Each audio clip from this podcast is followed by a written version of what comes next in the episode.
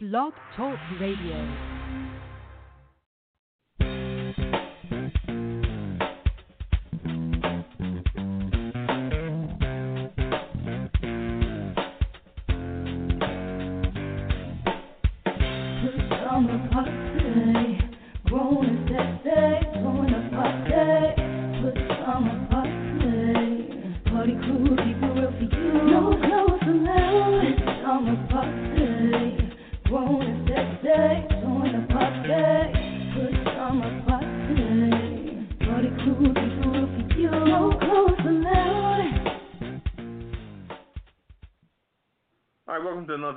Another Friday at Pajama Party. I'm one your host, Papa D. I'm here with Ketel Hello. and Red Wine. Bonsoir, darling. Comment allez-vous? C'est très bien, merci beaucoup. Oh, merci, merci. Au revoir, au revoir. How are you tonight, Kat? Not too bad, not too bad. How about yourself? Hey, I'm good. Speak some French. Ketel, Um, speak some French. How you doing over there, Papa? All right, I'm speaking French. Merci beaucoup. Oh, okay. beaucoup. Uh oh, you moved up in the world. Uh huh. Yeah, ask him who he's been hanging out with. oh, okay.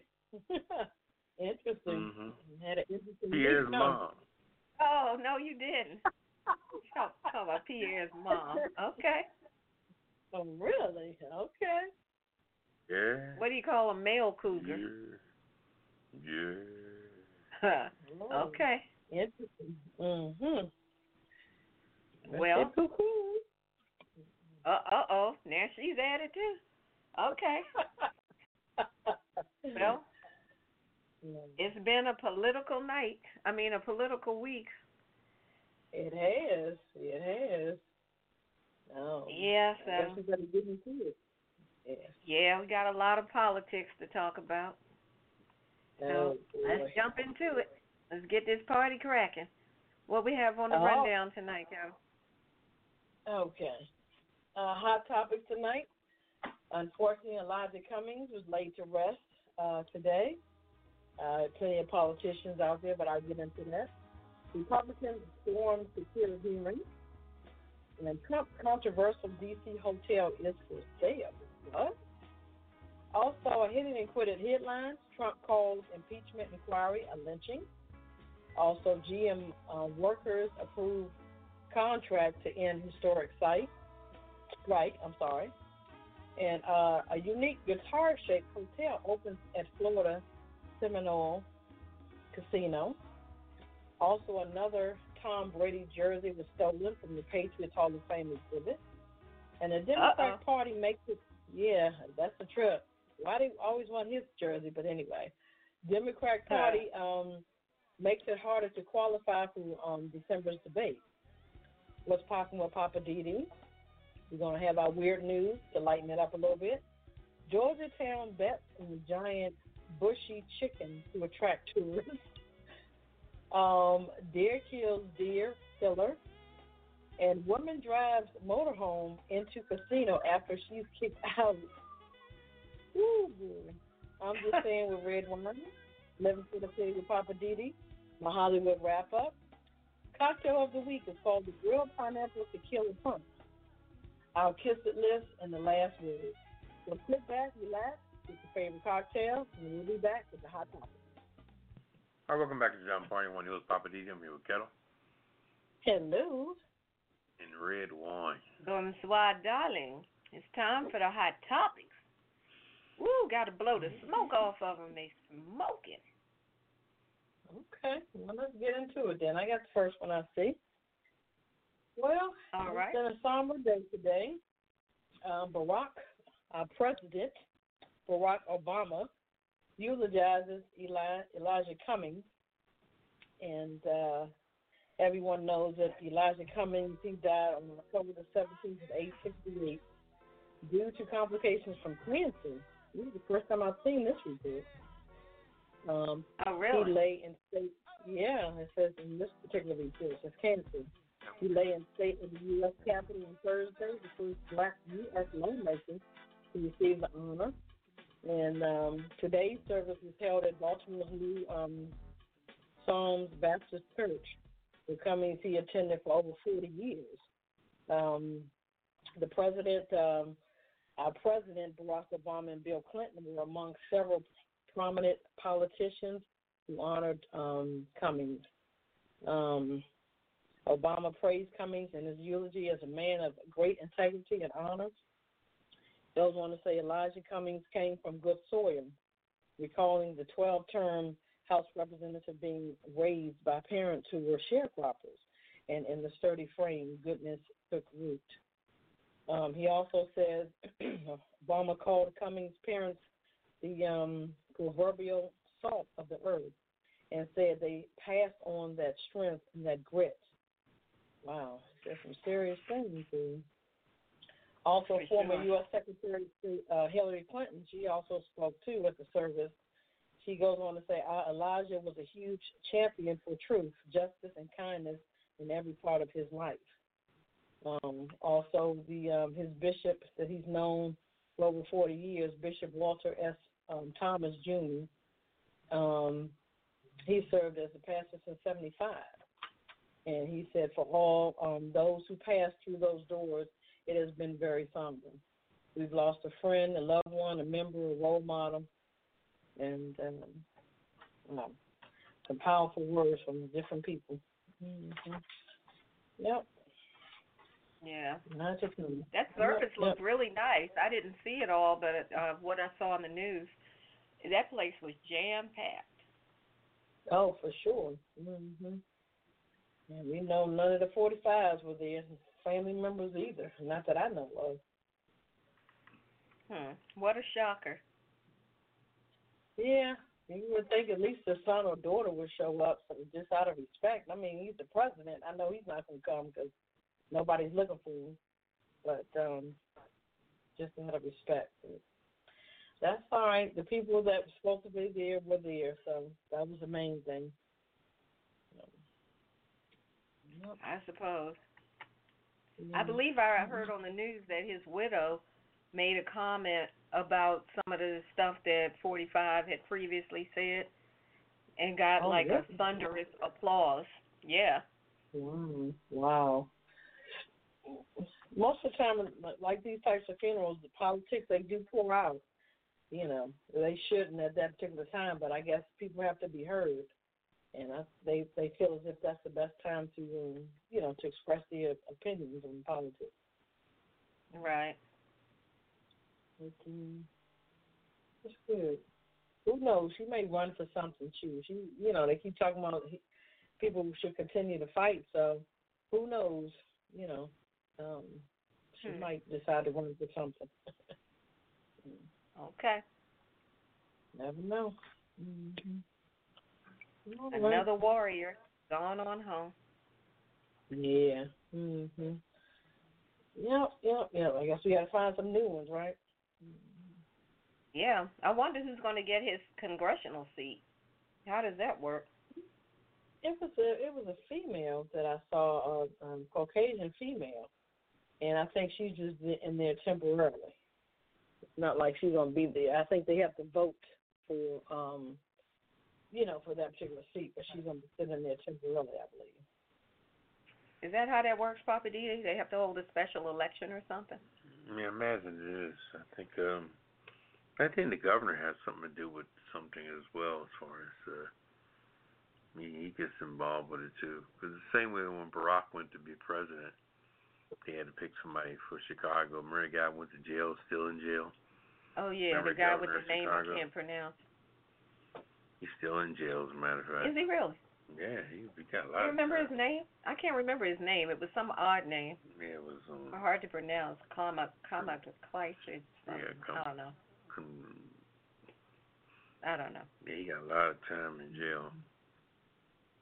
And what's the name was involved in it? Jesse Jackson's son was in cahoots with him, and they were trying to sell the seat and all kind of stuff. Oh yeah, I do remember that. That was Yeah. ugly. Yeah, it was very Yeah, ugly. How you gonna sell a congressional seat? They Man, all, come yeah, on. they all did time. Jesse Jackson's son just went went crazy anyway because he was so far behind his uh behind his mother when when they had the baby, when Jesse Jackson's mother had a baby, and they fell out, and it was she divorced Jesse Jackson, and just that whole time was crazy. So he never really rebounded from all. No, he ended up losing mind because he ended up lying about stuff, and they caught him in a lie, and now he's in a rubber house with a straight jacket. So, yeah. Hmm. All right. Yep.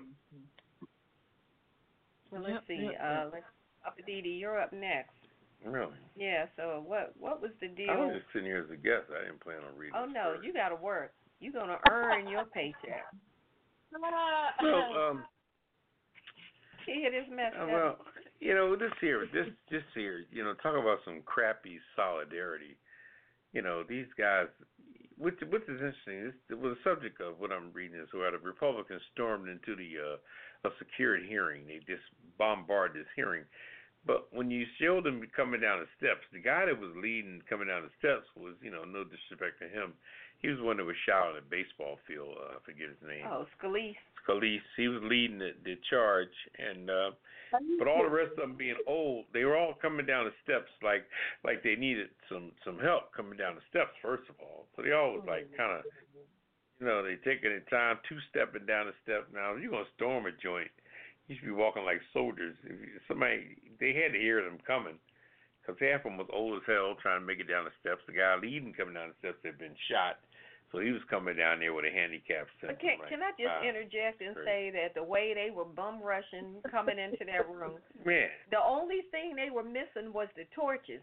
You know, in those movies where they come in after Frankenstein Mhm. monster. Well, you know, it just That's the only thing show- missing was the torches Well, well, you know, it just it just and goes the to show forks, you. the pitchforks. It goes to show you that see, sometime when you get together with people that are either thinking like you do, you think you're unifying in some respect, you look a little beastly when it comes to your final hour of uh of making a statement. You look beastly. You could have sent one person down to the storm. You could have done you could have sent five people to storm. It could have still been considered a storm.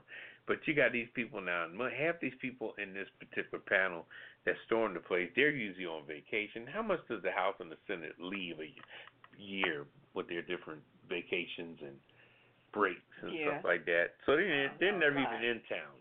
So now you act like you're making a statement. You make a statement before you break away from Christmas. For them, Christmas starts about what November tenth. Before Thanksgiving. Yeah, November. They go. They go on Christmas vacation November tenth, and they'll come back until the twelfth of January. I mean, what a what a job. Okay, you only got to put in for sick time because. So I'm saying all that to say that wow, really. Anyway, the Republicans, uh, and it was chanting at the time also. You know, let us in, let us in, as they forced their way into a hearing. All right, breaching the U.S. House uh, security rules this week. Mr. Trump urged Republicans to uh, get tough and fight for him. You know, so three committees in a Democratic-controlled uh, House of Representatives are investigating alleged wrongdoings by the president. Now you're gonna bum rush a, a meeting that has to do with something. Now, why is Trump authorizing somebody to violate something that has to do with the law that's considering him? You're bragging about how they can't do nothing to you because you're the president, but then you're so paranoid you're trying to bum rush something that's going on. Then you got the little Pied Piper people like little rats in Hamelin, you know, following people. So it's crazy. So Democrats accuse him of uh, illegally pressing uh, Ukraine, uh, Ukraine to dig up dirt on uh, his Republican rival. But Mr. Trump and his supporters say they had done wrong, no wrongdoing. So about two dozen Republicans pushed their way into a secure meeting room known as the uh, they call that the Sensitive uh, Compartmental Information Facility, SCIF, on Wednesday morning. Yes. Some brought their mobile phones in, in with them, leading they, uh, leading Democrats and some officials to accuse them of a security breach. The SCIFs are built to uh, prevent electronic uh, eavesdropping and allow people to review classified information. So not only did they violate Joinsky, they went there with cell phones. They did everything against what they were supposed to do. Now, now how do you do cold-blooded stuff like that? They don't care. They say no cell phones or anything allowed in this area, and they all came in with their cell phones in their hands. So they just, I mean, what a what a total Oh, so they needed proof. video proof to be able to show that yeah, I bum rushed. Yeah, but the area says no cell phones, and here you are, a politician that's representing your constituents and representing America, and you're gonna come here with a damn cell phone in your hand with your grown ass Republican ass. You're supposed to be Mm. so conservative.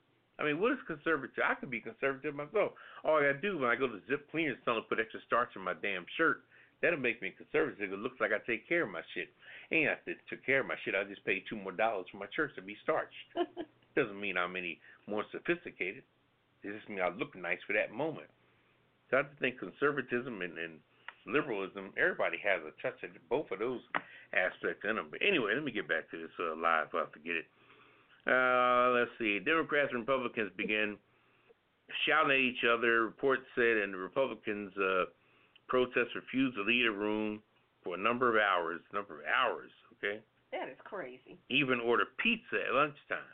What? Okay? They ordered pizza.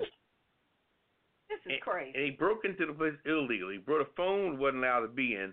They sitting there ordering pizza. That was a fiasco. Anyway, the protest delayed the testimony of uh, the young lady named Laura Cooper, the Deputy Assistant Secretary of Defense for Russia. See, they came in at the right time too, when the person that really had the goods on everybody was was testifying. Uh huh. So Sound like they were trying to Anyway, uh, they're trying to intimidate. Well, not only her, but he's trying to break right, break up that particular testimony. I mean, this is this is insane. It's insane. Yeah. Republicans argued that Democrats were conducting the impeachment inquiry in secret, and the representative uh, Stephen Solis described it as a Soviet-style process of uh, communism on the Democrats' part. Now, Solis, he was the one everybody had, you know, sympathy for because he got shot on the baseball field, and now he's becoming a jerk off six months later. Wow. Okay, brother. So, give me back my six dollars that I gave for your little collection when you got shot. Yeah, I want my money back. Give my six dollars back, man. I Bama. put six dollars in your jar. You. Bama. Anyway, however, more than 40 Republicans are members of those uh, committees and committed to take part in the hearing. So there was already Republicans at the hearing that represented that, and they bum rushed them. So See, anyway, that's the thing that got me. They were acting like they were so shut out and shut off you wasn't shut off from the because there, there was but some of the Republicans are in there in was some Republican representatives in there that are on that committee. They just violated everything. They knew it.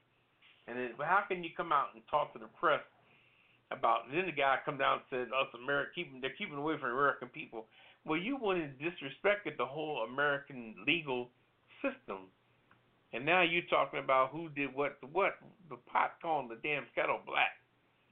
But I here's mean, the way I see that. that First was of all, it was not the American people who put these rules and procedures in place. That was stuff that Congress came up with. Hmm. So right now, the Democrats, from what I understand, are following the rules that have been put in place that say you can do this in this manner. So if the Republicans are now pissed off and don't like it, well, sorry, that's what the rules are. Yeah, but all I'm saying is that when you come down and you break the rules and you bum rush, there goes your title of conservatism. You're not. yes, you're and just a- respect for your position. okay, you just ghetto blast something. So where's you where you being conservative Yeah. when you just doing the jailbreak? I mean, That's a so- hood move. But oh, you know what? I think all of that was really just for them to be able to show Trump, like, see, we're doing something. We got your back. We're supporting you. Because remember, Trump put the call out earlier in the week and said, I need the Republicans to get behind me and support me, you know, because they're coming for me, and we need to band together so we don't lose the White House in 2020. Trump was talking all that stuff. Well, I and then a few think days later, this happened. I just think whoever the superintendent. In closing, I like to say whoever the the superintendent of that particular building where those meetings were held need to go to Home Depot and buy some better locks. Yeah, that's a good question. Where was security? it. Security? That's supposed to be a secured meeting. Why did you even let them come in there? They need better locks. Nope. So I guess I guess they all Anyway. Republicans, those, those, those cops. I mean, those, uh, Oh, well, they saw Yeah. Solis out front, and everybody had sympathy for him. Yeah, but So so, what? guy, you "Oh, out there chanting, "Let us in."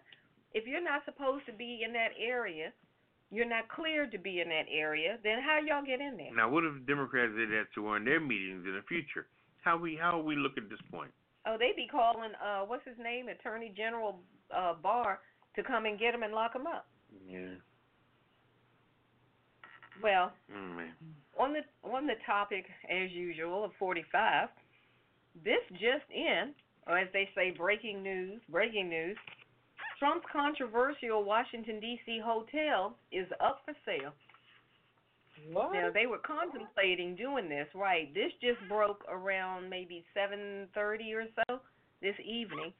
Trump's controversial namesake hotel in Washington D.C., just a few blocks down Pennsylvania from the White House, is going up for sale with an asking price of as much as 500 million. Uh, Mm. Patricia Tang, who's the director of sales and marketing for Trump International Hotel in D.C., confirmed to CBS News this Friday, today, or this evening, that a real estate firm of Jones Lang LaSalle has been hired to market the luxury hotel to buyers. She also What? confirmed, yes, yes, Hunty, yes. She also That's confirmed amazing. that the Trump, uh huh.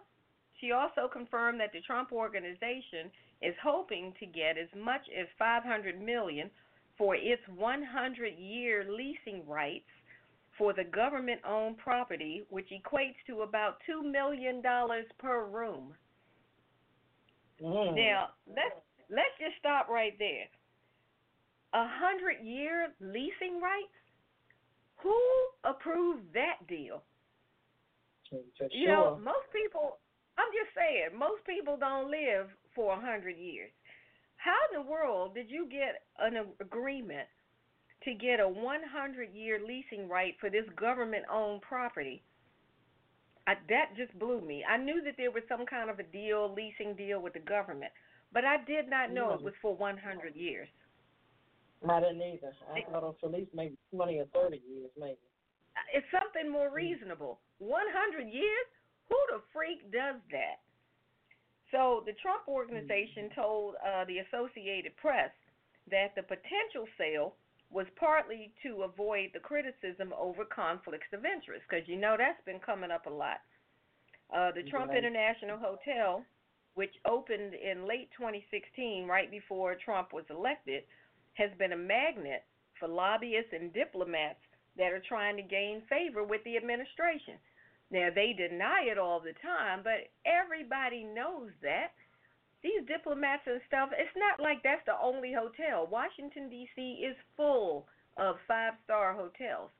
But these people come here Mhm. from foreign countries, they drop all that money over there at Trump International Hotel because they think they're going to gain some kind of favor with him. Anyway, people are objecting. Um, oh, this is a quote. Who is this? Oh, from Erwick. Erwick Trump said, People are objecting to us making so much money on the hotel, and therefore we might be willing to sell. That was Eric Trump, or as I call him, Erwick, uh, who is the executive vice president of the Trump organization. He goes on to say that since we opened our doors, we have received tremendous interest in this hotel as real estate developers, and we're always willing to explore our options. So I guess these money mongers are always looking to make a dollar. Uh, the Trump organization opened this luxury hotel in Washington's old post office building months, just a few months before he was elected in 2016, and of course they've been getting criticism and lawsuits ever since. So earlier this month, a federal appeals court said it would reconsider an earlier ruling that threw out a lawsuit accusing Trump of illegally profiting off of the presidency uh, because of his stake in the hotel. So, but according to Trump and his financial disclosure report, he has earned more than 100 million from his properties collectively in 2018 and almost 41 million just from the hotel in Washington last year. So if your financial statements say you've made 41 million just on that hotel, how are you saying you're not making any money and you're not Hmm. profiting? I I it just anyway, it blows my mind that you keep saying that stuff. So like the government ethics exactly. The government ethics watchdogs and all say that his ownership in the hotel is a conflict of interest. And a lot of people agree. I am one of them. And uh, there was a lobbying firm who found um, that there were ties to the Saudi government. Okay, Saudi Arabia government had paid two hundred and seventy thousand dollars to the Trump Hotel between October of 2016 and March of 2017. Now, isn't it interesting that all the favor that has been given to Saudi Arabia's government since that during his presidency, put it that way, and then you find out they they have spent all this money just in the hotel, no telling what other money might have been exchanged. So, anyway, you know, all of this comes to comes to comes to bear because of the obvious conflict of interest that his companies and his camp has been denying all this time. And then re- most recently, that whole thing with the G7 summit when he wanted to host it at Doral, his uh, resort in Florida. He was prepared to do it, had put the announcement out, I'm hosting it, the G7 summit, and people were going ballistic, saying absolutely not, conflict of interest. He swore up and down, I'm not going to make any money, blah, blah, blah. And then because the heat got to be too much, he then came back and said, All right, all right, all right. I'm not going to host it. So to me, this is just another example of that, and he's trying to get out from under it. So now it looks like their new strategy is, well, maybe we need to sell some of these properties. So He got loaded. we'll see what happens. Now that deal at the old post office pavilion in Washington, they signed that deal in 2013. They paid the federal government 250,000 a month to rent the old post office pavilion building. And as part of the deal, the Trump family business agreed to renovate the property and eventually they say they spent more than 200 million by the time the hotel opened in 2016. Now that's what they said. I say show me the receipts. Cuz too many people, you know how many people have sued him and his organization for work that they did on various properties and didn't get paid for? So, to say you spent 200 million renovating the property, show me the receipts. That's all I'm saying on that. Show me the money. Show me the money. yeah. Mm, mm, mm. But that's a trip. So it's going on sale now? They have it on the market now? It's on the market now. They're shopping it around to see if they can get the asking price that they want. 500 million. They're looking for at least 500 million. Yeah. That's probably why he had those um, foreign leaders there, probably checking it out. Could be. yep. You never know with Mhm. that one. That All be right. interesting. I just can't believe that they signed a hundred year lease. That is insane. Mm-hmm. How do you go into a hundred year lease with the government? Government I don't- I don't- money to do it. I, that just that really takes me takes me for a loop. But all right, if you want to join the conversation, give us a call nine one four eight zero three four three zero six. Get in on the conversation. We are going to take what are we doing? We're going to take a quick CC break, and we're coming right back with more of the political week that it's been in D.C. and everywhere else on the Pajama Party Show. We'll be right back. All right, welcome back to the Pajama Party. One Hills Papa Didi here with Ketel. Hello. Redwine. Bonsoir, darling. It's time for the hit it and quit it headlines. Oh, like I said, it's been a political week. I feel like the political tornadoes have been spinning all through Washington this week. It's been cray cray. So hmm. let's get back on Trump again. Can't seem to get away from 45. He's just been all over the place, cutting up, showing off, doing all kind of stuff. So let's start with Trump saying he's being lynched. Let's talk about that. Now, this happened actually on Tuesday this week. He called the House Democrat impeachment inquiry a lynching, using a term that, of course, is associated with killings of black people. and when I when I heard that, I was like, he, "What?" He said, "What?" Now, all the Republicans. Now, this is what he said. All Republicans must remember what they are witnessing here: a lynching. But we will win. That's what he said on Twitter. Trump has repeatedly railed against this uh, probe into this whole uh, impeachment inquiry. Of course, you know he continually calls it a witch hunt and a fraud. Now he stooped to call it calling it a lynching.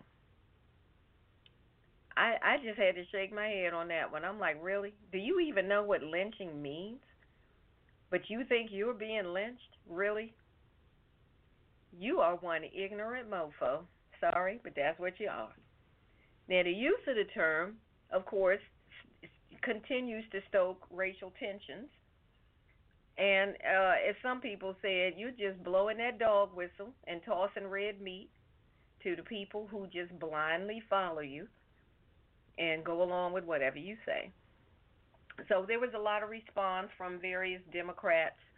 Uh, Representative James Clyburn, who's a Southern Democrat out of South Carolina, he said, I'm not just a politician up here, I'm a Southern politician, a product of the South, and I know the history of that word, and that's something you should be very careful about using it. Uh, Congressional Black Caucus Chairwoman Karen Bass said that his tweet is consistent with his pattern of throwing out racial bombs and red meat to his base whenever his back is up against the wall. Uh, California Representative Harley Rouda called Trump's tweet offensive, and Representative Bobby Rush from uh, Illinois asked Trump on Twitter, What the hell is wrong with you? Lynching is a reprehensible strain, stain, I'm sorry, on this nation's history, and as this president, you should know better. We'll never erase the pain and trauma of lynching, and to invoke that torture to whitewash your own corruption is disgraceful. And then, of course, Lindsey Graham had to come along and say, well, I think that it was a pretty accurate description of what's going on with him. This is a total sham. It's a joke. And I'm going to let the whole world know that if this was happening to a Democratic president, y'all would be, uh, you all would be all over me right now. This is a lynching in every sense. It's un American. And to Lindsey Graham, I would say, really, you think lynching is un American? Tell that to all of the black people who've been lynched in this country. Was it un American then, or is it un American because you think it's happening to a white man? Give me a break, Lindsey Graham. I'm putting you on the kiss it list, ignorant mofo. Next. Over to you, Papa D. Mm. Some bull crap. Enough of that, huh? And with his simple self. Yeah, Lindsey Graham is a. Um, I mean, this man. Like Monday, Wednesday, and Friday, he got a different opinion on something. You know, uh, he's just, he's he's a mess. He, he I don't even understand that man. One day he's licking Trump's balls, and the next day he's talking about him, and I don't understand him. He's so topsy turvy. It's not even funny. Mm-hmm. And what state? He's from South Carolina, but who the hell is voting him in that keeps putting him in? Is it some particular district that's voting him in? I don't know. Anyway, uh, this is uh, this story here is about General Motors workers approved a contract uh, to end the historic strike. Well, you know they had to end it because cars need to be made; they need to make money. So it was almost like a waste of time. One thing I always learned though from old folks is that when you're striking, the time frame that you're out striking, you're never gonna get that money back. So if you've been out striking for four, five months, you don't lost four or five paychecks, and they're not going. Nobody's gonna not. Nobody's gonna pay you for not working. So as soon as you decide to walk off that job and grab those sticks and that cardboard and, and stand on that corner and walk, then you're not getting paid. So if you're on strike for six weeks, even though you may have got your contract approved, you didn't get paid for six weeks. You're not going to get paid for six weeks. So anyway, the majority of United States Auto Worker members signed off on a a tentative agreement between the the union and General Motors ending a massive strike that lasted more than five weeks. That's five weeks they went without pay and shut down General Motors productions across the country. All right. The uh, contract covers nearly 50,000 workers, the bulk of them in the Midwest. The union did not release a final vote tally, but said members will start returning to work for on their regular uh, scheduled shifts. The union announced that uh, it would uh, next uh, bargain a new contract with Ford, followed by uh, Fiat Chrysler, and rounding out with Detroit's Big Three, which is Ford, Chevy, Chrysler. Uh, four-year deal with General Motors offered work a three percent raise, which is nothing. Three percent. In the second and uh, fourth year of the contract, they receive a lump sum payment worth four percent of worker's salary. In the other two years, the contract maintains the uh, employees' friendly uh, status quo of health insurance to make progress on them temporary workers on a pathway to permanent employment. So they're trying to get uh, temporary workers to get up in there as well to be permanent.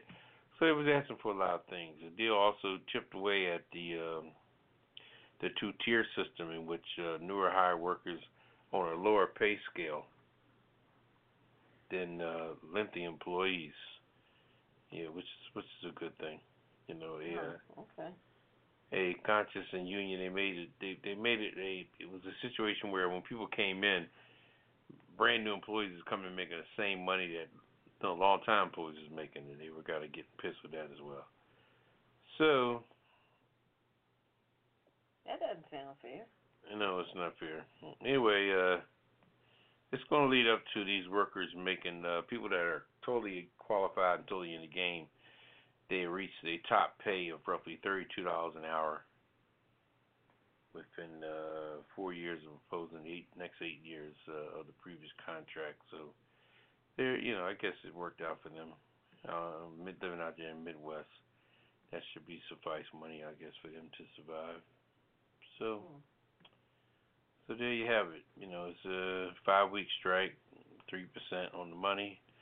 Got a lump sum payment coming up. Uh, got a few things approved, so And that's a long happens. time for people to be out on strike yeah. and nothing's being done.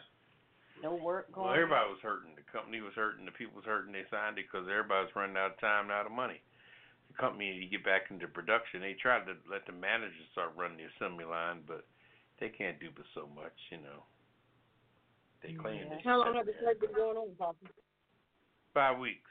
It was five weeks. Oh, okay.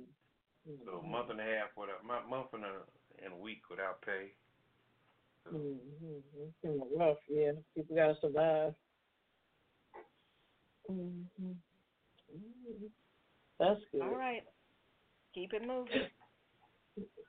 All right, I'll figure out hit it with it. Excuse me, Mama. Hit 'em and Miss quit 'em. Red. yeah. Well, Well, I wouldn't yeah, I like wouldn't pay too much attention to uh Redwine because uh, looking at the stories that we're doing here in this particular segment, it looks like uh, Redwine's only doing one particular story. So I think she's she did the first story. and I think she's somewhere eating lunch, and uh, looks like I'm managing, so don't worry about what I'm doing. looks like me and you Ketel is holding down the rest of the segment. But uh, all right, what do you All want to do? right, then. You trying to get me in trouble. I'm going to lighten it up a little bit. Check this out. Uh, unique guitar-shaped hotel opens in Florida, in a Seminole casino. Hollywood, Oh. Florida. It looks like a rock and roll guitar that Led Zeppelin, uh, Jimmy Page would be would have played. But this one is 450 feet tall and is a light beam hotel that the uh, Seminole tribe wants to um, become South Florida's latest tourist destination. The Guitar Hotel had its grand opening uh, yesterday on the tribe's um, land in Hollywood. Once only a trailer park and a, some smoke shops. Um, it's the latest step in the Seminole Hard Rock Empire, which includes naming rights on the uh, Miami area stadium where the 2020 Super Bowl will be played. Wow. Okay. It's a, a unique. Wait a minute. So you're to saying the whole the hotel is shaped like a guitar? Yes, it is. You should see it. It's Okay. spectacular. They're filming it on Entertainment Tonight. and it looks spectacular. It's shape of a guitar. Um, it's a unique addition to the South Florida's tourist landscape, and no hotel is like it in the world. It has more than 600 rooms and a night uh, and at a night beams of light which mimic the strings of the guitar. Um, locally, um, people stop along the roadside to take pictures. It's visible um, to travelers on airliners headed into Fort Lauderdale. The $1.5 billion project, B with a billion, also has a refurbished venue for concerts and other events. They said that concert hall holds 7,000 people. And um, the opening, they had, um, I forgot who they had, but it was sold out. Oh, I'm sorry, it was Maroon 5. They were there and it was sold Oh. out. Um, so they're gonna have artists like Sting and Billy Joel, and um, it has a giant pool and a lagoon, retail shops, restaurants, and of course of gambling. You know they have to have gambling, of course. I mean, they had stars out like Johnny Depp. I haven't seen Johnny Depp in a minute. Um, Morgan Freeman. Um, everybody was out to check out this new hotel. So this is going to be the place to be. Be a hot spot, baby. Be a reason to go, Sounds right? Yeah. Hey, sounds yeah, like a, sounds like something I would like to see. A guitar shaped hotel. Yeah, sound like a field trip to me. Yeah, 'cause I thought you were saying like I was thinking, okay, so it's a hotel that has like a big guitar out front, like Hard Rock does. Mm-mm, mm-mm, no, it's in the shape of a hotel, and it's amazing how it has 600 rooms. Oh wow! So I guess Yeah, that- that- 600 That rooms. is interesting. I would love to see that. I don't think it's I don't know. And I'm tripping out on the price. One point five billion dollars. Gosh. A lot of coins. Um, well, check it out. Yeah, that sounds really interesting. I would like to see that. Mhm. So hey, if Yeah. anybody else wants to see it, you better look it up online and find it. yeah. Yeah. All right. Well, thank you for that one. We'll definitely check that out, and that's in Florida, huh? Yep. Yep. Got it. Mhm. Imagine this thing lays low. It, it, it's it's uh, flat. I take it. It doesn't stand straight up like a guitar, right? It lays It's flat. going straight up. I'm telling you, go online and check it out. Look on your phone, wherever you got to look at it. It stands straight up, like a guitar. I guess that's why it costs so much money. Like you said, they can see it from, you know, if you flying over, you, you can see it. It's a main It's attraction. in Miami. It's in Miami or Yeah. Fort Lauderdale. It's in Hollywood, Florida. Oh, Hollywood. That's right next to Miami. That's the last stop on the train when you're going to by Amtrak to uh, Miami. Last stop is Hollywood, then Miami. Okay, There you go. There you go. And it's called Reason to go the anywhere. Hard Rock. No, it's Hard not Hard Rock? Rock. It's on the. It's on one of the uh Indian reservations, right? No, Seminole? what's the name of the hotel? The Hard Rock. Right. It's the um no, it's a Se- Seminole. Seminole um Seminole it's a Seminole Hard Rock Empire. It's a Hard Rock Cafe they have something to do with Hard Rock, yeah. Oh, okay. Mhm. Seminole That makes Rock. sense. That's how they got that guitar thing going. Yeah. Yep, on the Indian reservation. They they making bank. Yeah, check the picture out. I'm telling you, it's nice. Well, all right. All right, let's keep it moving. Over to you, Poppa DD. Mm. What else is happening? Um. Well, uh, let's see. Since me and Ketel holding down this particular segment, uh, another Tom Brady jersey stolen this time from the uh, New England uh, Patriots Hall of Fame exhibit. People just went in there and stole that, so you can't uh, you can't blame no black folks for this one. Anyway, Foxborough, Massachusetts, police arrested a man who took a signed Tom Brady jersey and other memorabilia from the New England Patriots Hall of Fame exhibit on Thursday at Gillette Stadium. It's inside the stadium. It's called the uh, Hall of Fame exhibit. People been ripping off like crazy. Foxborough police told CBS Boston that uh, officers uh, have collaborated with DePatriot Security to arrest 33-year-old uh, Zanini Sentus uh, uh, before he left the stadium parking lot. He was wearing he was wearing this stolen T-shirt under his jacket. Okay, and uh, posed he posed at in when he was in jail. He had it on when he took his mug shot. So how crazy is that? According to Foxborough Police, Sensus uh, pleaded not guilty to a larceny charge at his arraignment at the district court. The uh, Brady jersey was valued at ten thousand dollars per the uh, Attleboro Sun Chronicle, which reported a blue glove as another stolen item. Brady's jersey had been stolen has been stolen before in 2017. The game uh, jersey that he wore during the Super Bowl uh, when they defeated the, it came back and defeated the Atlanta Falcons. That particular jersey was stolen also. Uh, the the FBI investigated and they later solved that crime. So so uh, just go to show you that the uh, New England Patriots Hall of Fame exhibit at Gillette Stadium has no damn security there. I think that the items are too close to the people, and they're up there trusting white folks like they won't steal. Unless they thought that was a black thing, but uh, who knew? Who knew? So this is the second time you say his jersey's been stolen from that little exhibit that they just let the people walk up to and just you know.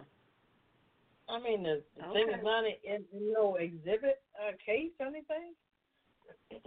no, it's just out there. They thought everybody was just so up in Boston. Everybody was just so fair, and don't don't lock your doors at home, and don't worry about locking your car door.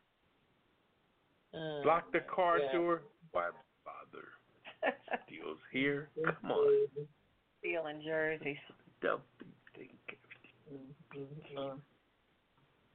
That's crazy. So they haven't found it yet, then. Yeah, they found they found them both. The guy the oh, guy was wearing it when he uh when he got caught and he wore it during his mugshot. So. What an idiot. uh, that's what I was getting ready to say. How stupid is it? That is too stupid. Mm-hmm. But. Uh, you might as well go with the next story of Redwine has no work on this segment. Whatever. So Kelly, your mom. Anyway. I got the last one. Okay.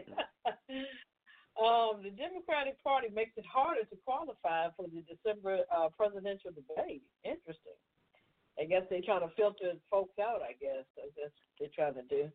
Um, the Democratic National Committee is again increasing its uh, again, increasing its polling and fundraising requirements for presidential candidates to qualify uh, for, uh, for, participating in the campaign's sixth debate in December. To make the debate stage in, in LA, oh, they're going big time, Hollywood.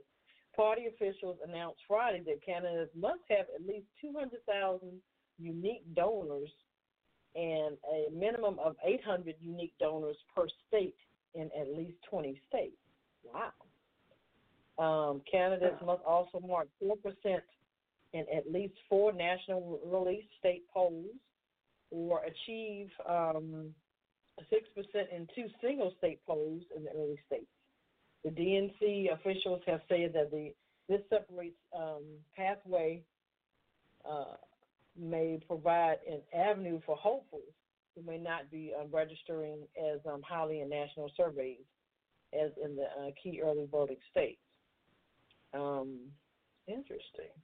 Um, the chairman was defending the move, saying that campaigns have had plenty of notice and that candidates who um, couldn't meet the, qualifications weren't building the support necessary to, to defeat President Trump next year. Um, the stepped up thresholds will likely eliminate some from the stage, even as the field continues to, to um, contract. This week, Representative Tim Ryan of Ohio, who didn't meet the um, October debate requirements, announced he was ending his presidential bid to focus on running for re-election for the U.S. House. Mm-hmm. Amen. so the next debate will be PBS News Hour and Politico will co-host the December 19th debate at the UCLA Luskin School of Public Affairs. Hmm. Moderators, they will be announced later. Interesting. The qualification okay. deadline is December the 12th, so you better have this stuff together before December 12th. So it sounds like all of those people who were only down in the two percent and three percent, they're going to be knocked out, right? Yeah, it's, it says the um, changes won't matter much for the top tier candidates. Um, former VP Joe Biden, Senator Elizabeth Warren, Bernie Sanders, and uh, others, including um, Buttigieg and Harris. So those are the top ones that they um, are concerned about. Okay. Everybody else gonna start Oh, well. falling off. Mhm. Better get it together, like you said. Yeah. The All right. interest in the season. Mark your calendars, December the nineteenth.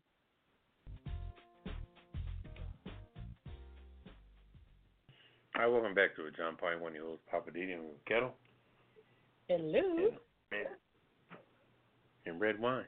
Bonsoir, darlings, and go Nats. All right, Nats game is two to one right now. They're in the uh, fifth inning. Houston Astros are at bat. They got a man on second base. All right, and it's time for what's popping. Anyway, you know, I think sometime that uh, people should really call the bluff. You know, I don't know if you ever seen this movie called. Uh, uh, it wasn't Boomerang, but it had a sense of Boomerang in it. But it starred a Halle Berry with a couple other guys. She was an inspiring person to run the clubs and everything, and he was a uh, executive and Tommy Davidson was the uh, mailroom clerk, and uh, I forget the name of the joint. Remember that movie? Halle Berry was when she was really young. Mm, Anyway, at the end of the movie, uh, the white guy had switched uh, the guy's uh, plans, and he almost got fired until Tommy Davidson ratted on the guy, and they end up getting together, him and the black guy and Halle Berry, because a group called the Halloran Brothers came along and brought the project at the end. I forget the name of it. Holly Berry was very young. Had sort of a boomerang flavor to the movie.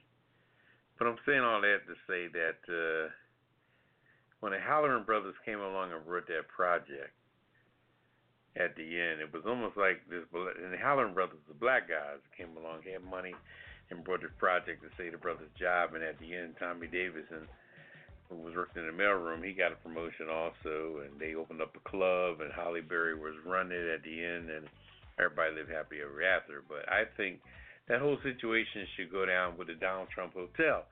If you're gonna call people's bluff and put a price on something, I really think that Tyler Perry, Oprah Winfrey, Michael Jordan, LeBron James, uh, and one other person that got money should contribute $100 million apiece, which they all have, and buy that fucking hotel. And call a bluff. Are you selling it? Okay, we want to buy it.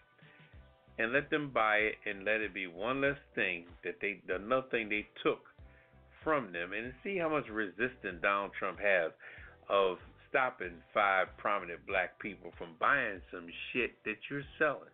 Is it for sale? Okay, we come to buy it.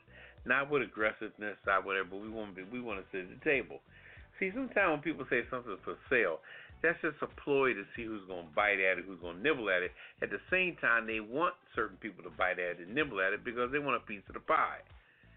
So if the if the if the Saudi Arabians buy it, they know that they are way over in Saudi Arabia, so they may need Trump's people to kind of oversee the joint or whatever. But if a group of black folks buy it, they can tell Trump, okay, let's just sign the dotted line on the paperwork. Now get the hell out of the way. And then they can knock the damn thing down. Whatever they're gonna do with it, they probably can't do anything with it because it's a lease from the from the. uh It actually belongs to the government. Basically, it's a government building, a government institution. You know, so Trump just finagled his way in getting it. But now it's really a burden to him because he's really not making no money with it because of the location, because of his reputation. People can't even use the front door. Most people use the back door of that place. I've gone by the place a couple times and I ain't seen nobody really come in the front like that. So there's got to be another entrance. Because every time you go by there, the front the front door looks like the front door of a, of a funeral parlor. You never see it being used. You know, people and caskets and funeral parlors going through the side door would have because that's the door leading to the sanctuary of the funeral home. And the same with Donald Trump's hotel. The front door is really it ain't open up like the Holiday Inn Express or any other hotel where you work and walk in the front door. So anyway, um, now getting back on this other thing here, when they say lynching, you know, when they were speaking on the lynching thing, like they were said, and and um, what's the name did it too? Biden did it also. Mhm. But the thing that gets me, when you say the word lynching, you can't put the word like Trump said, but behind it. You can't say, yeah, it's a lynching, but we're going to win. When you use the word lynching, lynching is final. When people get lynched, they die. There's no but behind it. By the time somebody throws you up on that tree or put you underneath that horse and they smack that horse's ass, and you're left there to hang from that tree when that horse rides off, there's no but involved because there's usually when somebody gets lynched, there's over a thousand people in the audience, and they're all look. Even children are looking at it because you have to gather that many people. Because, like I said before, in another time or another segment, that uh, when you go to kill somebody, people don't don't go easy into their death. You know, they're fighting to the finish. So you had strong black men that were being roped up and killed, but you had to have like 25 white guys to to knock them out. They had to hit him over the head and knock him out. By the time he by the time he came to, they had them all roped up and tied up on the horse, you know, ready to spank the horse or hang him, whatever they did to to hang the person. But the person was already knocked out because you're not going to put nobody willingly on a rope and tie him up on a tree willingly. They had to be either knocked out or what have you, and it had to be maybe 15, 20 people there to do it because when you go to kill somebody, you're going to fight for your life. Why do you think that you find fibers underneath people's fingernails and all during a fight when there's murder involved. If somebody kills a woman or what have you, you know they they look underneath the woman's fingernails and there's your DNA because you're about to take her life. She done clawed into your fucking skin, you know. And it's they usually when they catch the assailant, they still got wounds that haven't even healed yet because the person dug in your skin so tight because you're about to kill them. And the same with black people that were going to be lynched you had to have at least 15, 20 people there to rope this person down because you don't pull them away from their family. Now you're about to kill them. So you had to bring 50 people. And it was just, but there's no but behind it. So when when white folks use the term, yeah, it's a lynching, but we're gonna win. But if you're gonna use the term lynching, lynching means final. Lynching means no return. Lynching means you're gonna die. So you can't use lynching and then say, but we're gonna win. That's bullshit. So why do you use the word in the beginning when you're paraphrasing the word with something on the back end of it? And there's no nothing at the end of lynching. Lynching means final. It means death. It means done. Not but we're to win. You know that person was going to get lynched. Didn't ride off into the sunset. You know he wasn't rescued by Clark Gable or whatever the hell you think the, the fantasy is on that. So anyway, you know I guess one day you know the, the people and the past and the uh, historian life that we've lived will be taken serious. But in the meantime, it's all bullshit. But you know, they're old. You know, they're old.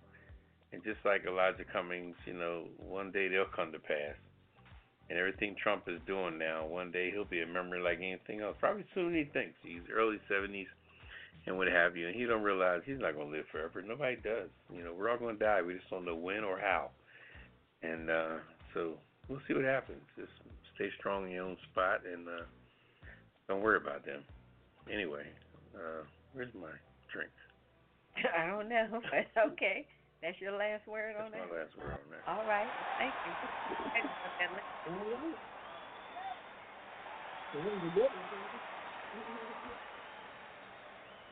All right.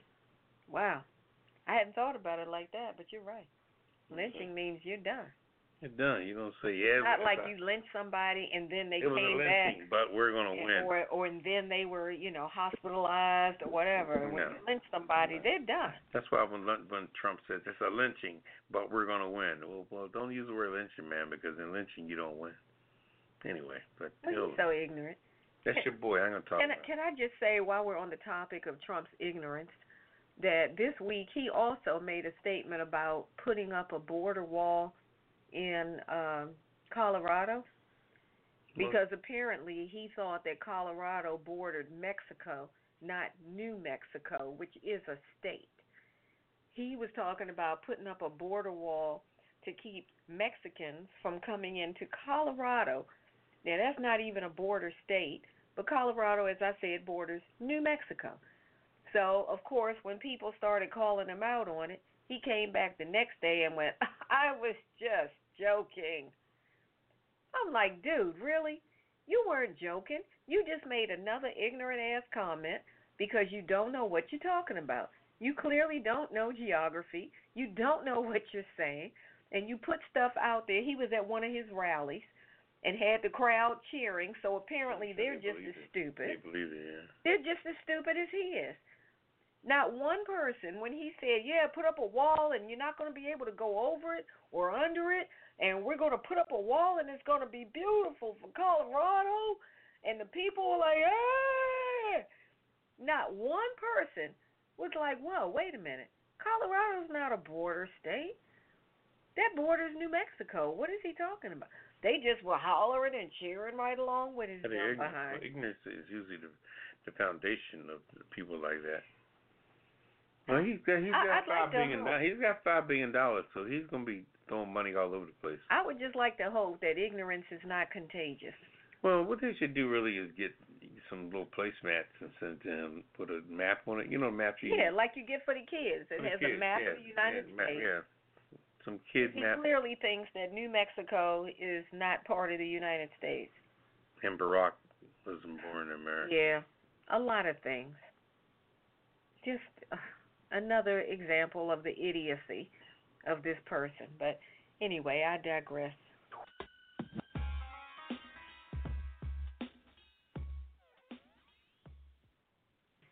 Hey, this is the Pajama Party Show, and we're back. Poppa DD went to grab a glass, so I'm going to take his spot. Uh oh, here he comes. There, going it. Go ahead, Poppa DD. All right, welcome back to Pajama Party. uh, one of Poppa DD here with Ketel, Hello. red wine. Bonsoir, darlings. And it's time for what is it? Oh, time for the weird news. Yes, Yep. darling, yes. Uh, let's see. up for Oh, sure. I'm first. Yeah, we're gonna lighten it up. We got some good ones for you this week. Uh, let's see. I've got the first one out of Georgia. Uh, this is out of Fitzgerald, Georgia. Georgetown is betting on a giant bushy chicken to attract tourists. Man, they must be desperate. Why did the tourists cross the road? One South Georgia town hopes it will be to to see a giant bushy chicken statue. Okay. Okay. Fitzgerald this is out of Fitzgerald, Georgia. Fitzgerald Mayor Mayor Jim Puckett tells local news outlets that the town is building the world's largest chicken topiary, which is a 62 foot steel frame chicken with plants growing on it. He says that they want to see chickens, so we're going to show them chickens. The city is spending $150,000 on this topiary designed to top the 56 foot steel big chicken at a Kentucky Fried Chicken in Marietta, Georgia. Puckett says the Fitzgerald topiary could even include an apartment for overnight rentals and an observation deck. What do you mean, inside the chicken? Oh gosh. Anyway, it should be ready by the end of the year. So they're doing all this to bring tourists down there to see this giant chicken. I'm not understanding about the apartment because they said it could even include an apartment for overnight rentals and an observation deck. So I guess if you want to go up, Well, the thing is going to be 62 feet high. So if you want to go up in the top of the chicken and up to the observation deck, but it sounds like they're saying they could build an apartment up in there. So if you want to stay overnight in the chicken, Mm-hmm. you could do that. Where is this again? This is in Fitzgerald, Georgia. Okay. That's all I'm saying. Yeah, interesting. Mhm. All right. Moving on. Well, this is a crazy story. Deer deer kills deer killer. And what officials are calling a bizarre incident in Arkansas. Hunter was killed by deer that he thought he had shot dead. Thomas Alexander, 66, was hunting deer near Yellville on Tuesday night when he believed he had successfully shot a deer. Alexander, who lived in the area and was um, an experienced hunter, was sitting in an elevated deer stand during the state's muzzleloader season. I'm not sure what that is. Keith Stephens, Chief I don't Communications the Game and Fish Commission told ABC. After um, going down to check on his kill, Alexander soon discovered that the animal was in fact not dead. There was deer Uh-oh. blood in, in the location where he attack uh, had happened. It appears he shot the deer and he had put his rifle down near the uh, deer stand and walked down to check and make sure he was dead. And that's when whatever happened happened. The deer, which was not fatally injured, um, got back up and attacked Anderson, who suffered several um, puncture wounds to his body. Um, and unfortunately, Alexander was by himself. He was able to call his family for help. He then um, responded, emergency responded, and later, unfortunately, he died at the hospital. So, I guess if you're going deer hunting, you better be sure that that deer is gone. Oh well. Wow. So wait, so the deer was playing pop? It sounds like it might have been playing possible. Maybe wait where he shot him at, you know, he wasn't all the way gone, you know. So, So the deer killed the guy who tried to kill him. yep. Yep, yep. All righty then. Okay. Strange. I mean, I can't be mad at the deer. That would sound like self defense to me. What Uh, you think, Papa? yeah. G? Hmm. Sound like self defense, clear and simple to me. Yeah. You try to Yes, kill me, like and then I I jump up and and take your life. There, you came for me first.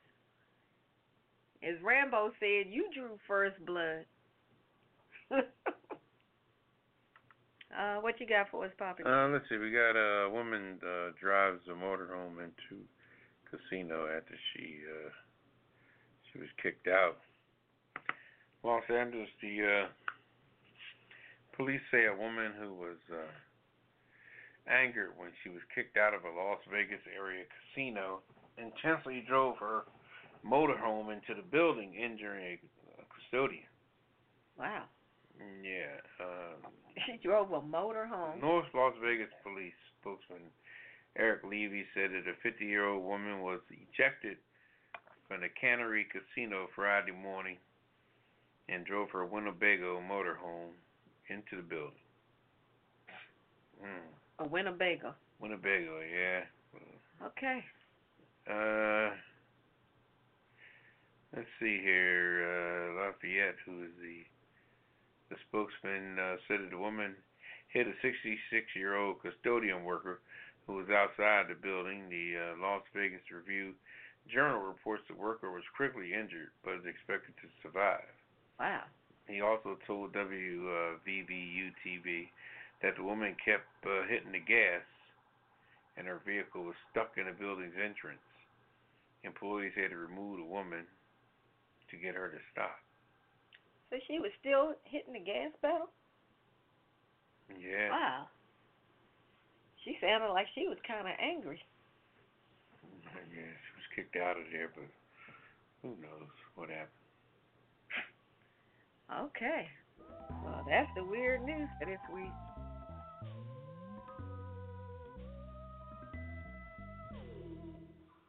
Okay. All right, that's a wrap. All right, welcome back to the John Party One. Your host, Papa D. I'm here with Ketel. Hello. Red wine. Bonsoir, darling. Time for it, I'm just saying. And tonight, I want to talk about this whole situation with Trump saying he wants to have government agencies eliminate their subscriptions to the Washington Post and the New York Times. And why did he say that? He's saying that because he doesn't like the way they cover him. Basically, because they call him out for his bull crap. Oh, crap. They do fact checking. They call him out for all the lies that he tells throughout the week. And I guess he's just gotten kind of fed up with it, the way they just plaster him. So now they're saying, I mean, he's saying that he thinks that it would be a good cost savings measure for government agencies to eliminate their subscriptions to the Washington Post and the New York Times. So I'm just saying, how petty can you be? Really, just because you don't like what they say, because they actually talk about the crazy stuff that you say and do, and you don't like it because they don't kowtow and kiss your behind, now not only do you not want to read their publications, but you want federal government agencies to stop subscribing to their publications. What kind of petty foolishness is that? Aside from the fact that the Washington Post has free digital subscriptions for people who have a .gov address, so if you're in the federal government and you want a digital subscription to the Washington Post, you can get that for free. So you're not saving anything. And as far as the actual printed version, I don't know how much they would actually save, but he's making it sound like with the I don't know what the deficit is now. I know it's in the trillions. Do you really think that these subscriptions to the Post and the Times is going to make a difference to the federal deficit? Come on. This is just another temper tantrum that he's trying to hide behind some foolishness about, oh, we're trying to save the government money. No, you're just pissed off because they call you out on your foolishness and your bull, and you don't like it. I just feel like, you know, how long are we going to have to put up with this? I'm really hoping that this impeachment inquiry gives the Democrats the information and the ammunition necessary to put this fool out of office. It's embarrassing and it's just I don't even know what word to use. It's just ridiculous and it's embarrassing that we have to continue to have to listen to and watch the stuff that he does. You got Giuliani butt dialing reporters. That happened today and twice. How does that happen? What kind of imbecile are you that you're butt dialing a reporter and they hear you saying stuff about what we need is money. We need to get thousands of dollars, hundreds of thousands to take care of this whole situation. The reporter's hearing all this stuff. Now, I find it hard to believe that Giuliani butt dialed anybody. I'm thinking you must have done that deliberately because nobody could be that stupid. But then again, you look at the kind of stuff that's going on in this administration it is kind of easy to believe that this kind of stuff could be done. Giuliani running off at the mouth, saying all kind of stuff, saying things that should not be said, contradicting the stuff that Trump is saying. It's just been like a circus. It's been a circus. And I'm quite frankly tired of the same circus going on and on and on. We have become an international joke. And all this stuff about he's done this and he's done that single handedly and all that stuff, just more lies. You're making us look ridiculous. You keep talking about how we're stronger because of you and all the things you've done. No, we're not. You got us looking crazy. You can make policy decisions on one day, you come back a day or two later and reverse what you said two days before. Your administration doesn't know what you're doing. You've got people quitting left and right, folk dropping like flies. It's just beyond ridiculous. So I'm just saying, this whole thing with the newspaper subscription, you just look really petty. And you look like a little juvenile having a temper tantrum. Somebody needs to just go and smack you on, on the back of your head and tell you to go sit down somewhere. Apparently, you just need a good time out. This is Redwine, and I'm saying that's enough from you. I don't know how much more of this we got to deal with. Anyway, all right. That was a good one, man. It's just out of control.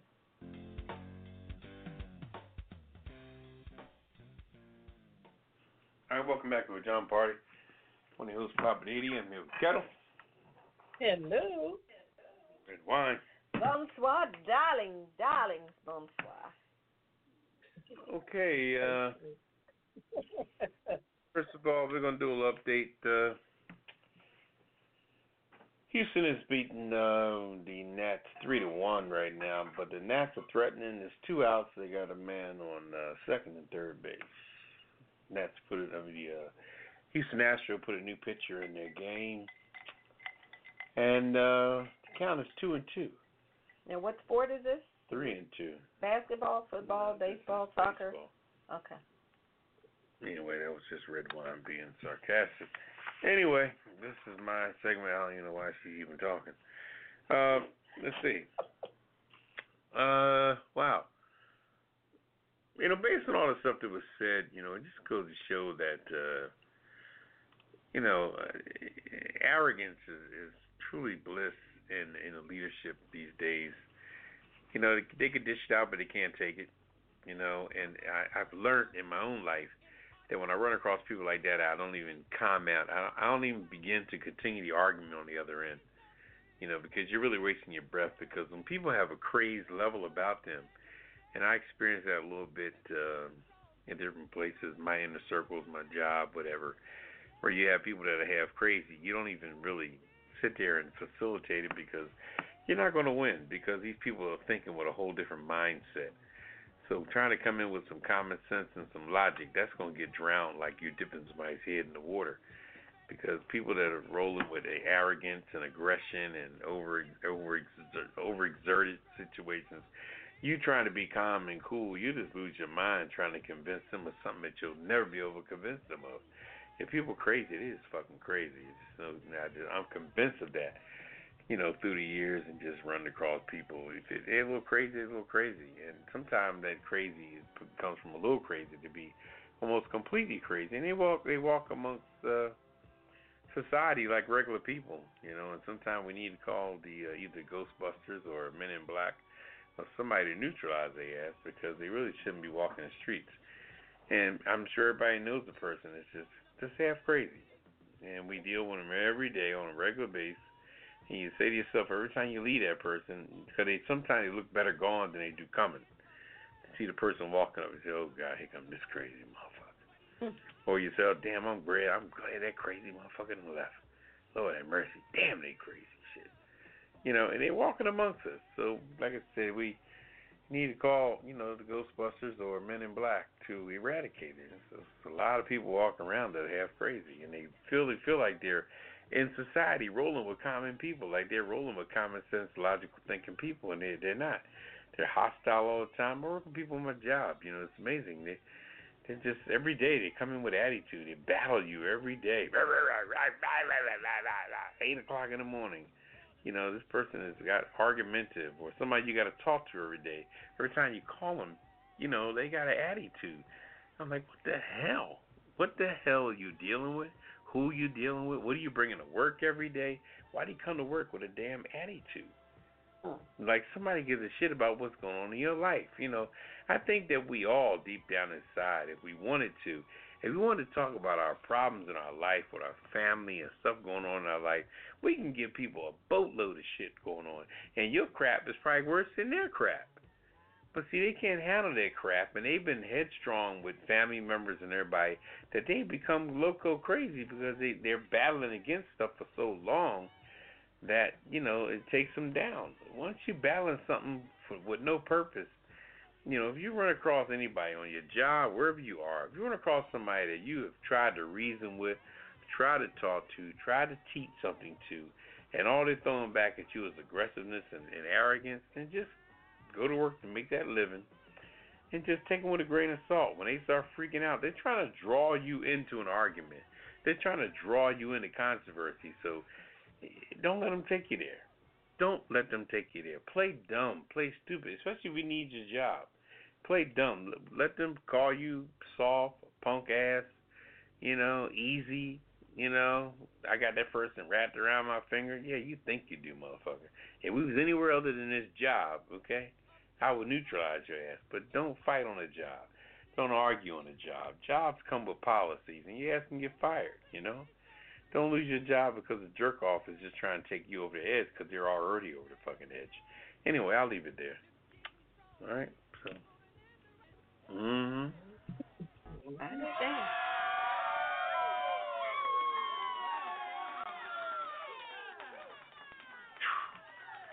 What I tell you? All right. Welcome back to the Pajama Party Show. This is Redwine. Bonsoir. I'm here with Poppa DD and Ketel. Hello. and it's time for the Hollywood. I know it's time for the Hollywood wrap up with Ketel. Uh, Ketel, go for it. What's going on in the entertainment industry? Okay, right here, Jane Fonda and Ted Danson were arrested today during an ongoing climate change protest.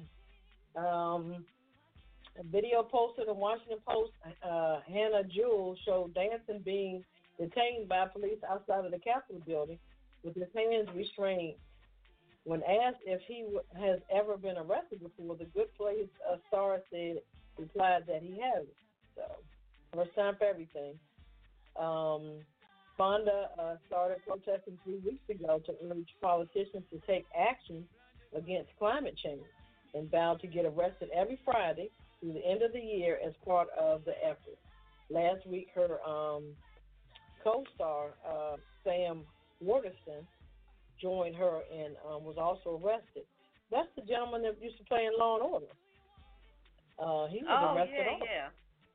Yeah, haven't heard from him. I, I see why. uh, Fonda said on her website the campaign that um, she moved to D.C. to be closer to the um, epicenter of the fight for our climate. She said, I can no longer stand by and let our um, elected officials ignore and even worse, empower the industries that are destroying our planet for profit. We cannot continue to stand for this. All right, girl. I guess that's the next chapter in her uh, in her life, being arrested, huh? Every Friday. I guess so. yeah, and standing for a good cause. um, But she looks Felicity good. I'll give her that. uh, yeah, she does. Um, Felicity Huffman, she's being released from two week prison sentence. She's gonna be released early. Um, she was released Friday morning from a federal prison in California two days before the end of a two week sentence for her role in the college admission scandal. Um, the Desperate Housewives star was released from the low security, listen to that, low security prison for women because under prison policy, inmates scheduled for weekend release are let out on Friday.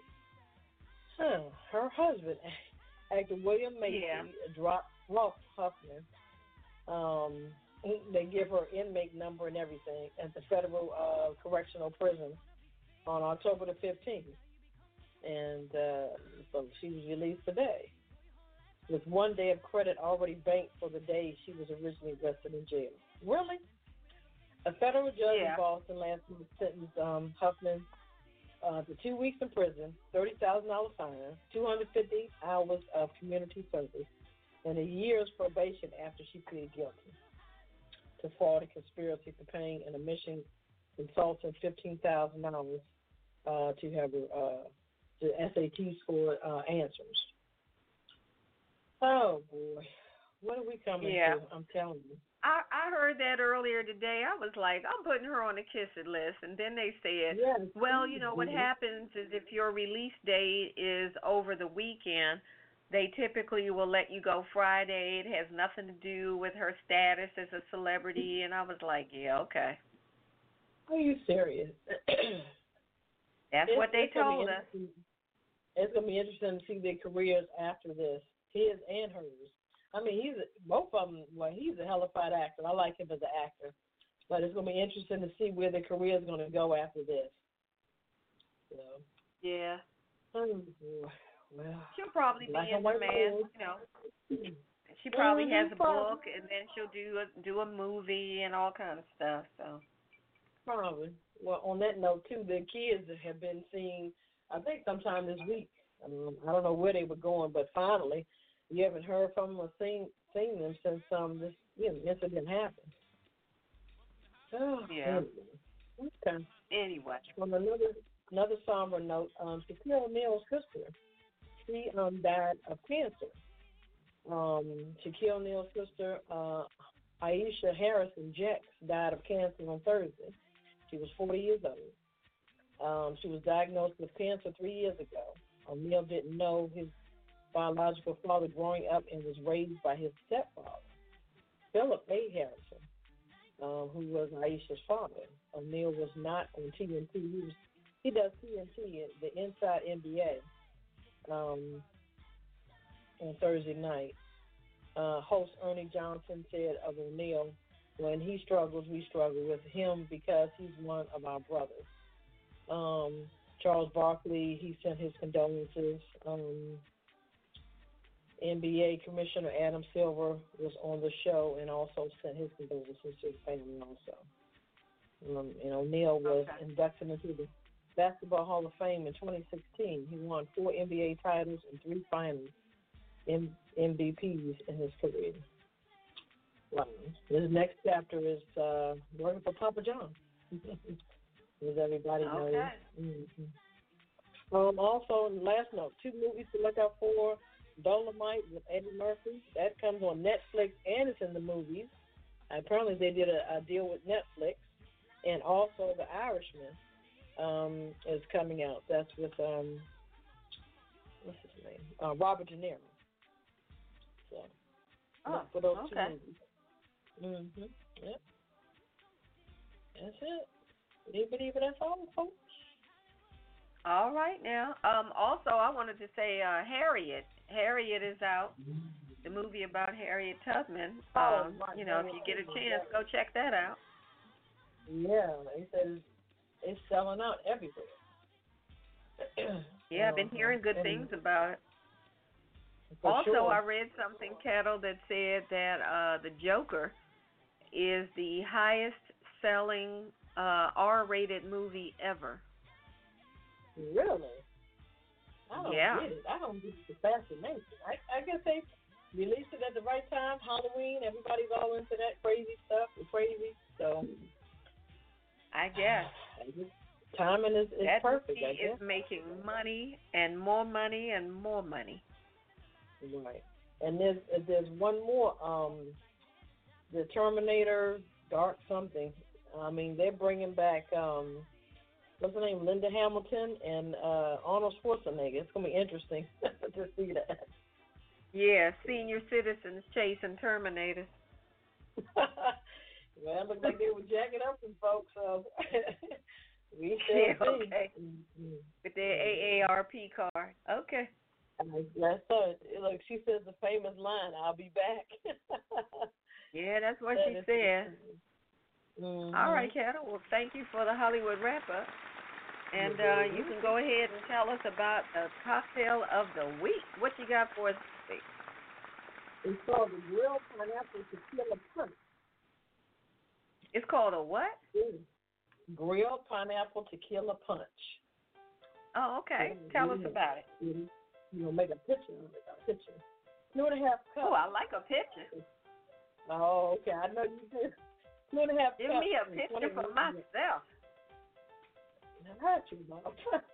Two and a half cups or 20 ounces of the Blanco tequila, and a half a cup of uh, Entre Rayos Verde, which is a liqueur, 12 ounces of the pineapple juice, a half a cup of fresh lemon juice, I'm sorry, half a cup of um, fresh lime juice, one fresh pineapple peeled and cooled, um, mint spring lemon wheels and jalapeno slices for drink.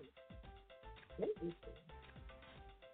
So, um, cut the pineapple lengthwise into uh, spears. Um, thread the uh, pineapple on the sleeve. Grill pineapple over medium until charred on both sides. Combine tequila, Entre Reyes Verde, which is the cool, pineapple juice, and lime juice in a large pitcher. Refrigerate until served. And then before serving, you add ice to the pitcher and place some seeds um, inside on each uh, the eight to ten tall glass. Fill each glass fourths uh, of punch, and um, top with the um, topping pieces. Interesting. And garnish with the mixed greens, lime and jalapenos. This will be on our website. It's called the Grilled Pineapple Tequila Punch. Wow. Okay. Is that what I have tonight? Because whatever it is, it's delicious. yep, that's what you're in. Well, it's right on the website. Mm-hmm. Topo Chico is sparkling water. Okay, interesting. Yeah. All right. Well, that's the uh, cocktail of the week, and we'll post it on the uh, pajama party site at apajamaparty.com. And that again is called the grilled pineapple tequila punch.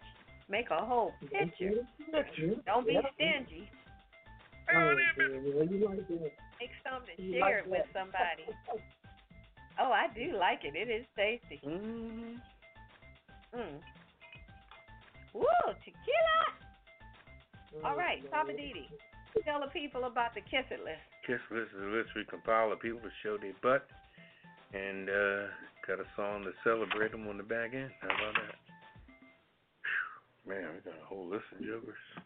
Oh yeah, we got people on the Kiss It list this week. Let's see, I'll get it started. We got uh Betsy DeVos. You know, she's the secretary of the uh oh Lord, what's it called? Department of Education. Mm-hmm. She's on the Kiss It list because her Department of Education uh, violated an order to stop collecting payments on student loans for schools that have been closed. Court told her, the courts told her to stop collecting, you know, student payment loans for schools that have gone out out of business, closed, shut them down. They're gone. So you shouldn't be collecting student loan payments for those and she didn't or her organization department whatever didn't do it they're still trying to collect them so the court Mm. has fined department of education a hundred thousand dollars because they didn't do what the courts told them to do so now that just cost the i guess the taxpayers ultimately end up paying that hundred thousand dollars but anyway so betsy devos is on the kiss it list I still put Felicity Huffman on there for getting three days early off of her 14 day sentence, even though they're saying, well, because of the re- weekend release, that's the way the, the prison works. So I just feel like if you only got 14 days, you couldn't serve the whole 14 days. Girl, please. Also, we've got. uh you knew her last days was gonna be up on a Friday when you put her ass in there. Uh Ain't huh. like the count, ain't like the counter just fell on that.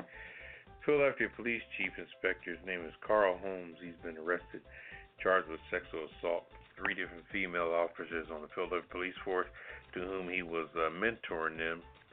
He had uh, different uh, sexual Oh gosh. situations with him. Always something. Harvey Weinstein for saying people were rude to him at a rest at a bar and called him out. He was at a restaurant eating and uh, drinking, and lady walked him. But lady walked up and said there was a rapist amongst us, and they just dogged him. Yeah. Yep, yep. And uh, Republicans bum rushing the impeachment inquiry. Uh, Lindsey Graham for being a jerk off and saying Trump using words and Yeah, saying that Trump was justified and saying that he was Man, being uh, lynched. They don't know what they're justified to do anymore. Trump is saying he was lynched, and you know, and Rudy Giuliani butt dialing. He see the problem with Rudy Giuliani is not so much his butt dialing. He's as old as hell, okay, and he don't know how to work a damn phone. And he's acting like he's in the game. And He's so young and youthful when you know he looks like Frankenstein. and the lady on Saturday Night Live depict, depicts him perfectly. the way she does her hands and she moves her He really hands. does. Because he's just Makes him look like crazy. the old monster that he is. You Who know. else do we have? And last but not least, we got uh Let's see. Oh, definitely Trump. yeah, we we we said that one. I know you want to beat him up. Yeah, I want you to beat him up. Samantha Easley, aka uh Swing Set Susan, Yeah. harassing Hispanic teens. This lady was harassing some Hispanic teenagers at a playground, and they recorded it. So put her on the list. Yeah. Uh, Ketel, you got anybody else? Um, the judge that sentenced uh, Felicity Huffman, Hoffman, whatever her name is. In a prison, I let her go. Mm, Yeah. Yeah, the guy Probably that, said um, in the prison and let her go. They knew And the guy that um, no, the one that sentenced her for 14 days. That's that's what I'm talking about. That judge, and the guy that stole Okay. the um, jersey, and the guy that stole the jersey. Oh yeah, the guy that stole um uh Patriots jersey, Tom Brady's jersey. Yeah. Okay. Not, I didn't like him, but still, you don't see on people's mirror memorabilia. Failure. Just don't do that. Did I say Peyton? Oh, I'm sorry, Tom. What's his name? Tom. Tom Brady. Tom. Tom. Whatever his name is. Whatever. Tom Brady. Okay. Yeah, him. Mhm. Okay. Well, we have a prize for everybody on this week's kissing list, and here it is. my entire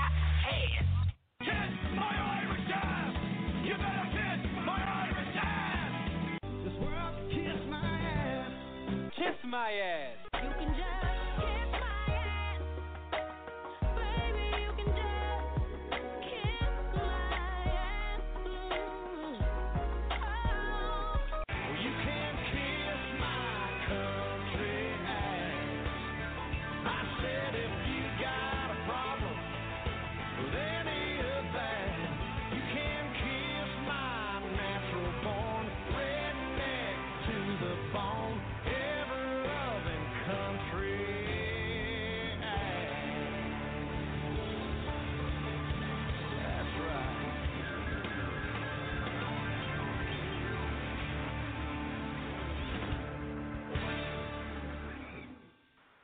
All right, welcome back to John Party, one of your hosts, Poppa DD. I'm here with Ketel. Hello. Hello. Hello. Where you at? And Redwine, thank you. Ketel, are you still down in Yellowstone Uh, Park? Are you still in Yellowstone Park in Kansas? We can barely hear you. Yeah, Bump yeah. squad dog.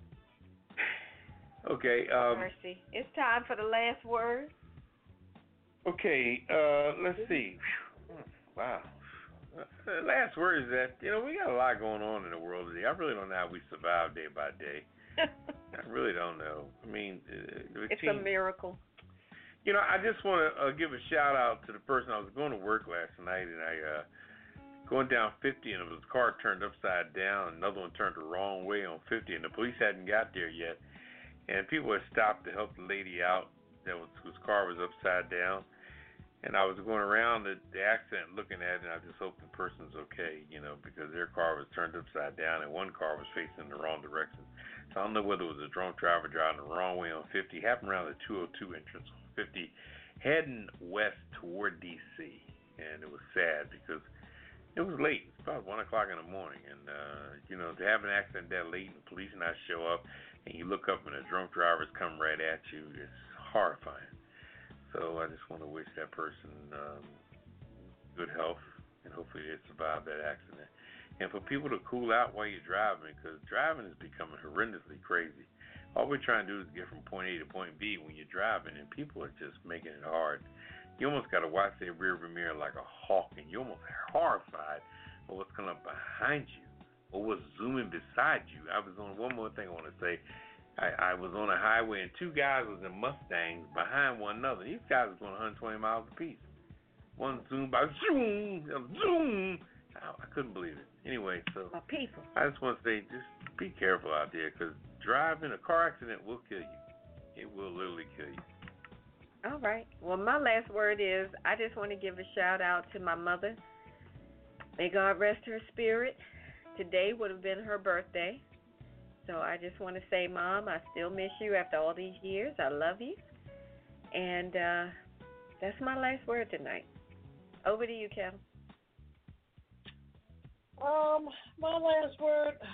Hmm, I wasn't gonna say mu nothing, but um, uh, about Elijah Cummings. Um, he was a great man, and I hope that we politicians or whoever's in position to carry on his legacy because he did a lot, he said a lot, and uh, I just hope we can continue it on like I said, I hope his his wife decides to run for something. She, you know, she might make a difference. You know, people probably really back her. We shall see. I Huh? All right. He was asking if that was his wife and that white wearing white, and I said I'm White not coat. sure. A white coat Like a white coat or sweater, yeah. at the funeral. I don't know. Yeah, that that was. But all right. Well, that wraps it up for another episode of the Pajama Party Show, another edition rather. And uh, we thank you for your time. We appreciate you. And uh, we'll make sure we update our website at apajamaparty.com. Shout out to DC Homegrown, our parent company. And uh, we're sending good wishes to the Washington Nationals. We hope you can uh, pull off the, a win for the, uh, what's this thing called? What do they call it in baseball? The World Series. The World Series. Baby Uh, shark, shark, shark, shark, shark, baby shark. Yeah, we're hoping that they can pull off a win when it's all said and done. shark, shark, So shark. we're wishing them the best, Baby shark. and uh, we'll do it again next Friday Baby night. Shark, shark, So shark. we're gonna get on out of here Baby and shark. check out the rest of the World Series. Daddy shark, shark, And- shark. Poppa DD, Daddy shark. Poppa DD, snap out of it. That's the song for the national. I, okay, all right. Let's say goodnight and get on out. All right, good night. The shark song is what the Nationals are, their little thing. Yes, Yes, baby, baby shark, baby All shark, shark, shark, shark. thank No you. problem. I'm saying All goodnight, right, Ketel. say goodnight. All right. say goodnight, Kevin. Uh, good night. I can't compete with that. All right. Good night. We'll see you next Friday night. We're out. Initiating shutdown sequence. Is it all over, Rock? I guess so. I bid you farewell, arrivederci, sayonara, and all that sort of jazz. Well, when you, I say when you gotta go, you gotta go. Well, good night. Yabiko. Sana. I regret to announce this is the end. I'm going now. Good night, and good luck. Was it as good for you as it was for me? Now give me a kiss and say good night. Good night. Good night. Thank you. Goodbye now. Goodbye. Goodbye. Thank you. Goodbye. Thank you for attending our show, and good night. Pajama Party.